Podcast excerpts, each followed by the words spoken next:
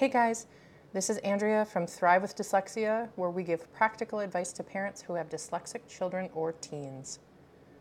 Today I want to share my thoughts about a question that I received the other day. Another mom asked me about how to help her 14 year old daughter who has dyslexia and ADHD. She was talking about how she feels her daughter is disrespectful to her and her teachers and doesn't want to do her homework. She refuses to work with her special education teacher anymore, and her grades are failing. This mom says her daughter is doing a bunch of attention seeking behaviors and suddenly rebelling against everything, and then this mom is at her wits' end. She wants to give up and just let her daughter run her own life and just, you know, hope that when she gets out of school, she's going to figure it all out. This is such a difficult situation. You know, all the signs are screaming that this teen has needs that aren't being met and you know they probably haven't been met for quite some time.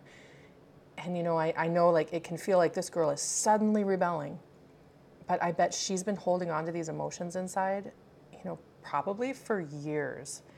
And you know i'm guessing that this girl has not felt heard and maybe she has not had the appropriate resources and tools you know used in her life. And you know she needs a bigger support system around her to help her move forward you know, I suggested to the mother, you know, that she not give up because there's still more work to do and so much time to turn things around. I mean, this girl is only 14.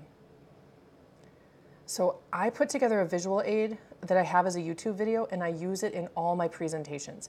Um, it sends a powerful message of the importance of knowing your child well and then helping them know themselves too. And if you haven't seen me present before and you just want to see that video, it's on my YouTube channel, um, Thrive with Dyslexia, and it's called The Importance of Solving the Puzzle of Dyslexia. So, anyway, back to this question, you know, we need to pull this apart for a minute, you know, because this teenager has dyslexia. So, she's had to work extremely hard in school. And that is a huge amount of pressure that this girl has had to endure, you know, up to this point, you know, from whenever she had her diagnosis until, you know, now she's 14. You know, the fact that she also has ADHD makes the situation more difficult because she most likely has issues focusing and sitting still. You know, I'm just speculating on what she experiences with her ADHD, you know, but from my experience, these are the most common issues. You know, her mom didn't mention if she was on medication, but you know, that doesn't always solve the problem either. So if this girl was diagnosed with dyslexia at age eight, then she has had to work with a specialist of some sort during the school day. I'm sure that that made her feel different, and I'm sure that she didn't feel like the smartest kid in her class. These emotions that exist, you know, when, when you aren't measuring up to the other kids, you know, that's a lot to process, and it can be hard to process that. You know, without somebody consistently supporting her at home and at school, she can't have the confidence that she needs because all that negativity is just dragging her down. And you know, for every negative comment, you know, that a person hears, they need like 10 positive comments to counteract that negative.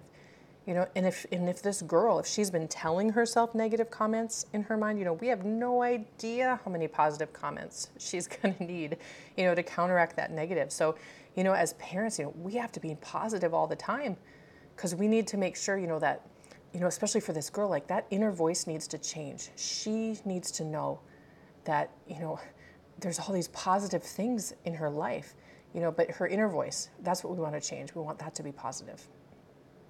You know, this girl, she's refusing to work with her special education teacher. One suggestion, you know, is to try another teacher. Sometimes personalities don't go well together, and it can make all the difference to change those things.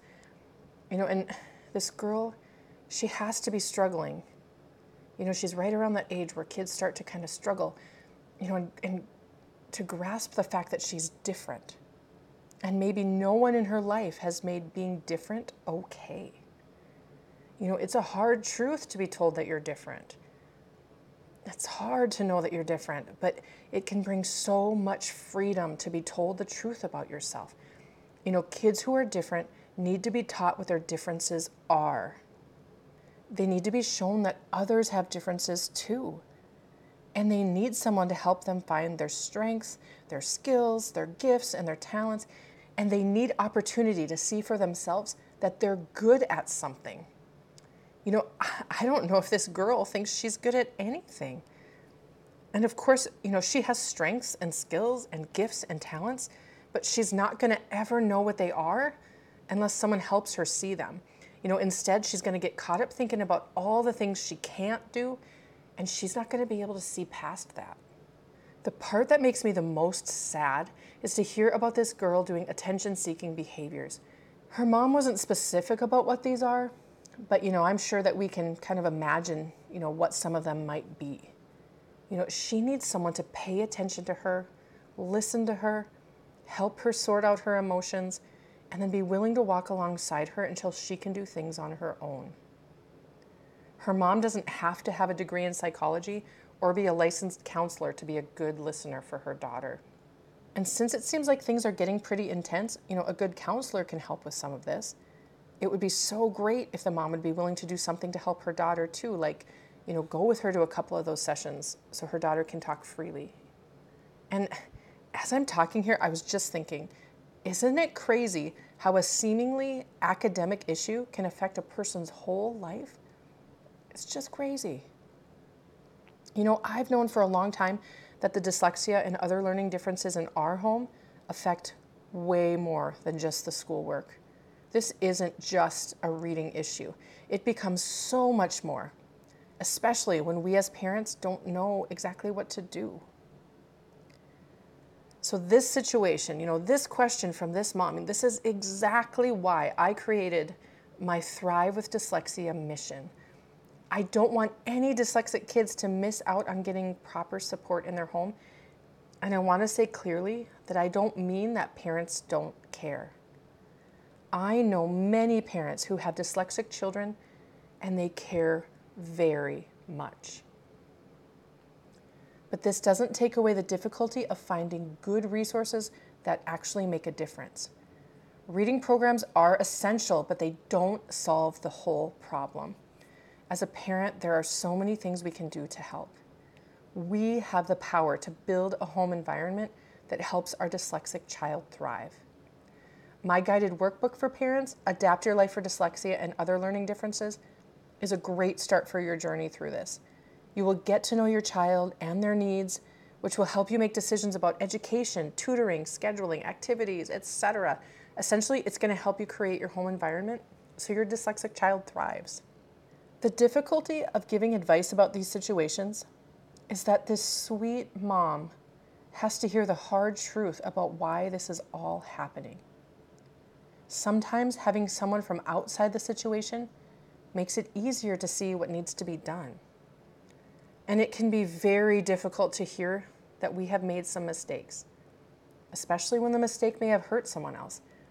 You know, parents, I want you to know that it's okay to make mistakes when you're trying to figure out the best resources for your dyslexic child or teen. And it's okay to tell your child or teen that you made a mistake and that you're learning from that mistake.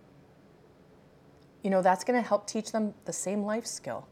You know, the advice about mistakes, you know, that isn't just for when we're doing homework. You know, that's a skill we need in real life too. Another thing I've been thinking about is that as parents, when we ask others for help, whether it's individuals like myself or other professionals, we need to keep ourselves from taking things personally. I can say without a doubt that when I offer my advice, it's not a personal attack.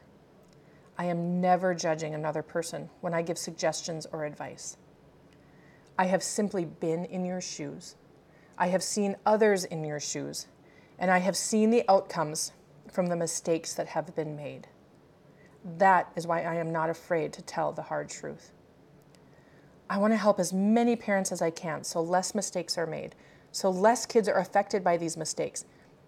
Because when we are able to take this hard truth and learn from it, we can turn that situation around. It's never too late to build strong parents because if we have strong parents, we will have strong kids. And we're going to do this together. I'm not making any suggestions without having a tool or resource to guide you. I have a resource right now with practical advice for parents of children with dyslexia and other learning differences. As busy parents, we can't just go to an eight hour seminar and hope to have some of that information stick in our mind. You know, it's too overwhelming. And we would probably need to go to about 50 of those eight hour seminars to wrap our minds around it. And unless we're super organized ourselves, it can be impossible to take all of that information home and put it into action.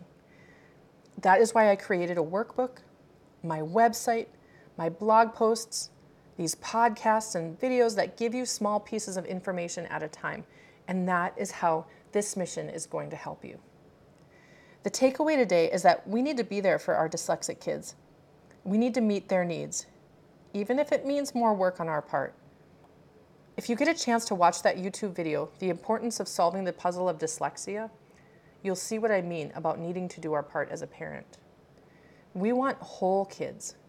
We want all the pieces in the right place. We don't want to leave this up to chance, and you guys, you're not alone. We are going to do this together. So thanks so much for listening today. Be sure to reach out if you have questions or comments. You can send a message to me, Andrea at thrivewithdyslexia.com. I hope to hear from you soon. Take care, guys.